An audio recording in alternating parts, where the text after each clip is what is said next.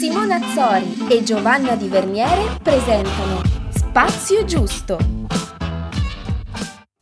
Bentornati a Spazio Giusto. Oggi ricominciamo con molta carica perché il progetto è nato senza troppe pretese, ma sta riscontrando un interesse per noi imprevisto. Nell'ultima settimana abbiamo fatto due dirette Instagram, soprattutto per interagire con voi e come ben sapete vi abbiamo chiesto consigli sugli argomenti da trattare in puntata. Uno degli argomenti che ci ha colpito di più è stato quello suggerito da Sara, che è appunto la solitudine e ci è sembrato il momento giusto per trattare questo argomento, in molti casi anche un po' controverso. Solitudine. Mi sono chiesta, è una scelta o una condizione? Cosa ci suggerisce la parola solitudine? Che immagine o sensazione evoca dentro di noi? Credo sia fondamentale ascoltare cosa ci scaturisce dentro una parola per capire che rapporto si può avere con quel concetto. A me evoca subito l'immagine di qualcuno che può vivere il proprio tempo liberamente, senza alcun condizionamento. Alzare la musica, attraversare la città, fermarsi, indugiare, tutto il tempo che si vuole, poi accelerare. Nella solitudine vedo qualcuno che scopre la propria frequenza e si sintonizza con quella.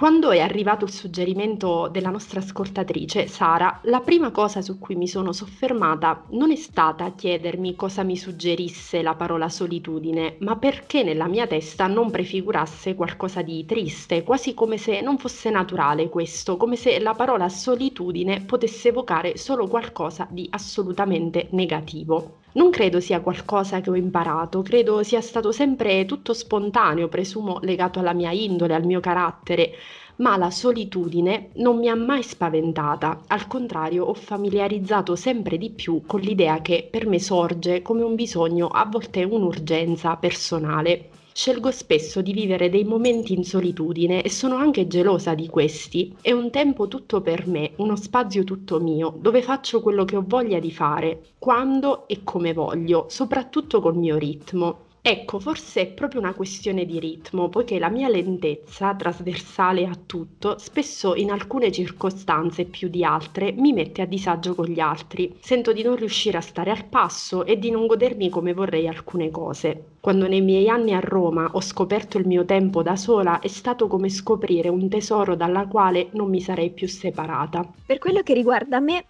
credo che la solitudine sia diventata oramai un lusso, perché, come ha suggerito anche un'ascoltatrice nella diretta di mercoledì, l'iperconnessione provocata dalla presenza del telefono sempre sempre in mano ci dà un'illusione di essere in compagnia, senza renderci conto che in realtà siamo soli e che le esperienze sono da vivere sentendosi presenti nel qui e ora.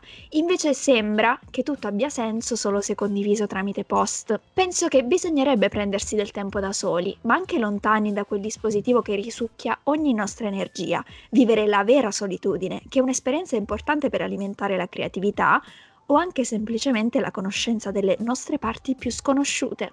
Credo si possano scoprire tante facce della solitudine, tante sfumature differenti, ognuna relativa a un momento della propria vita, a un'età e a una condizione. Ricordo lucidamente il momento in cui ho realizzato quanto siamo soli nella vita, secondo me nell'accezione più letterale del termine. Avevo 21 anni ed era la mattina in cui ho subito un intervento chirurgico. Mi hanno accompagnata fino alla porta dell'ascensore e quando questa si è chiusa come un sipario, avete presente le porte degli ascensori che sembrano voler far sfumare l'immagine di chi resta fuori?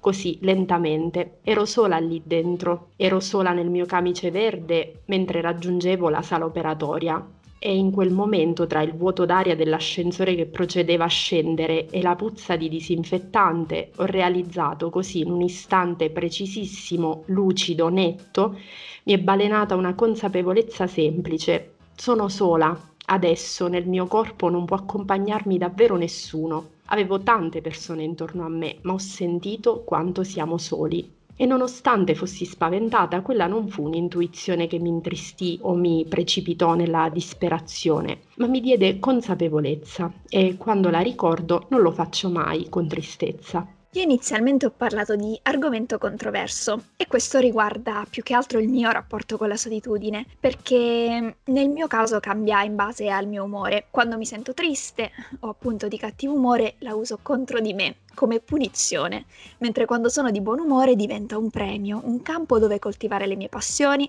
far crescere i miei progetti e innaffiare nuovi stimoli. Il rapporto con la solitudine cambia anche a seconda dell'età, almeno per me. A vent'anni era impensabile passare del tempo da sola, era un continuo uscire, cene, serate, aperitivi, merende, qualsiasi cosa pur di stare in compagnia mentre adesso cerco più spesso dei momenti di solitudine per concentrarmi un po' su me stessa. C'è da dire che probabilmente io sarò sempre un animale sociale, dato il mio carattere aperto, ma ho riscoperto il valore della solitudine anche quando ho imparato a conoscermi e a conoscere anche i loghi più bui del mio essere, ad accettarli e a non aver paura a passarci del tempo insieme. E ho scoperto anch'io un'altra forma di solitudine, anche questa sorprendente, piena, colma, ricca, avvicinandomi alla disciplina yoga. Gli orientali fondano la loro cultura sul silenzio e sulla solitudine interiore come un viaggio intimo e silenzioso alla ricerca di se stessi. E l'aspetto meraviglioso è che non prevedono l'esclusione dell'altro, ma si dedicano all'inclusione e al contatto vero con se stessi, che prepara spesso a creare dei legami più veri e profondi anche al di fuori di sé. Ho abbracciato questo principio e ho cercato di farlo mio, sperimentando sempre quanto la solitudine nell'accezione più malinconica del termine abbia poco a che fare con la presenza fisica. Ho vissuto momenti di solitudine vera in cui mi sono sentita più che sola, persa, svuotata, in presenza di persone a me poco affini con cui non sentivo una vicinanza, un'empatia o in circostanze che ho riconosciuto estranee, lontane, dove non mi sono sentita a mio agio e mi sono sentita fuori posto nel posto sbagliato al momento sbagliato. Oggi vivo una condizione di distanza fisica da molte persone che amo, ma mai nemmeno per un istante mi sono sentita sola e questo ha completato la costruzione della mia percezione e della mia idea riguardo questa dimensione. Questa tua testimonianza, Simo, mi ricorda molto eh, l'approccio buddista, quindi quello che poi ha provocato in me questa pratica anche a livello di rapporto con la solitudine,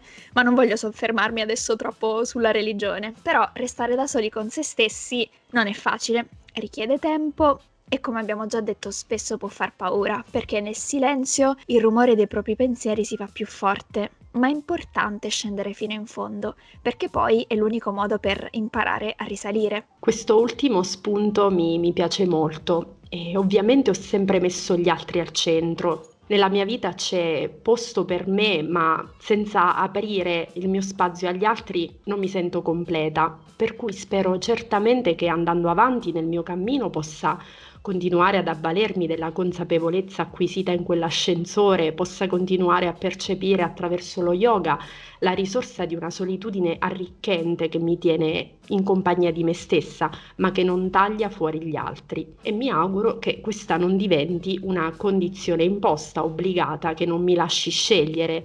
E se questo accadrà, spero di avere altrettanta lucidità nel chiedere aiuto agli altri che sempre occupano il centro della mia vita. Molto spesso la paura della solitudine porta anche a tante cose sbagliate, rapporti di amicizia e anche d'amore sbagliati, dipendenze affettive che poi spesso si possono sviluppare nel corso della vita e che soprattutto mi auguro che possa essere un argomento di puntata da approfondire. Io personalmente in questi ultimi tempi ho trovato nella solitudine molti strumenti per trovare un benessere e un equilibrio personale eh, scrivere, leggere, meditare, che prima sembravano cose impossibili perché abbiamo una vita super frenetica, la palestra e devo fare la spesa, devo fare quello, devo fare quell'altro, ma è come se non ci ritagliassimo mai del tempo per noi stessi, non ci prendiamo mai cura per, di noi stessi. Quindi forse la solitudine, come dicevamo all'inizio, non è necessariamente una cosa negativa, ma a volte può essere una scelta, una scelta positiva per noi stessi. E dopo questo, dopo il mio monologo, vi lascio con una citazione che dice Costruire un momento di solitudine e silenzio aiuta a ritrovare se stessi nell'oceano della vita. Sono d'accordo con te Gio e saluto tutti quelli che ci hanno dedicato del tempo, come sempre, lasciando un suggerimento. Vi lasciamo chiedendovi voi come state vivendo e come vivete la vostra solitudine. Se vi va, mercoledì pomeriggio faremo un'altra diretta Instagram in cui possiamo interagire con voi ascoltatori e magari potreste dirci la vostra esperienza con la solitudine, ci piacerebbe molto. Grazie davvero per, per averci ascoltato e grazie soprattutto per tutta la vostra partecipazione sulla nostra pagina Instagram e pagina Facebook. E ci riabbracciamo virtualmente nelle dirette e nella prossima puntata. Ciao!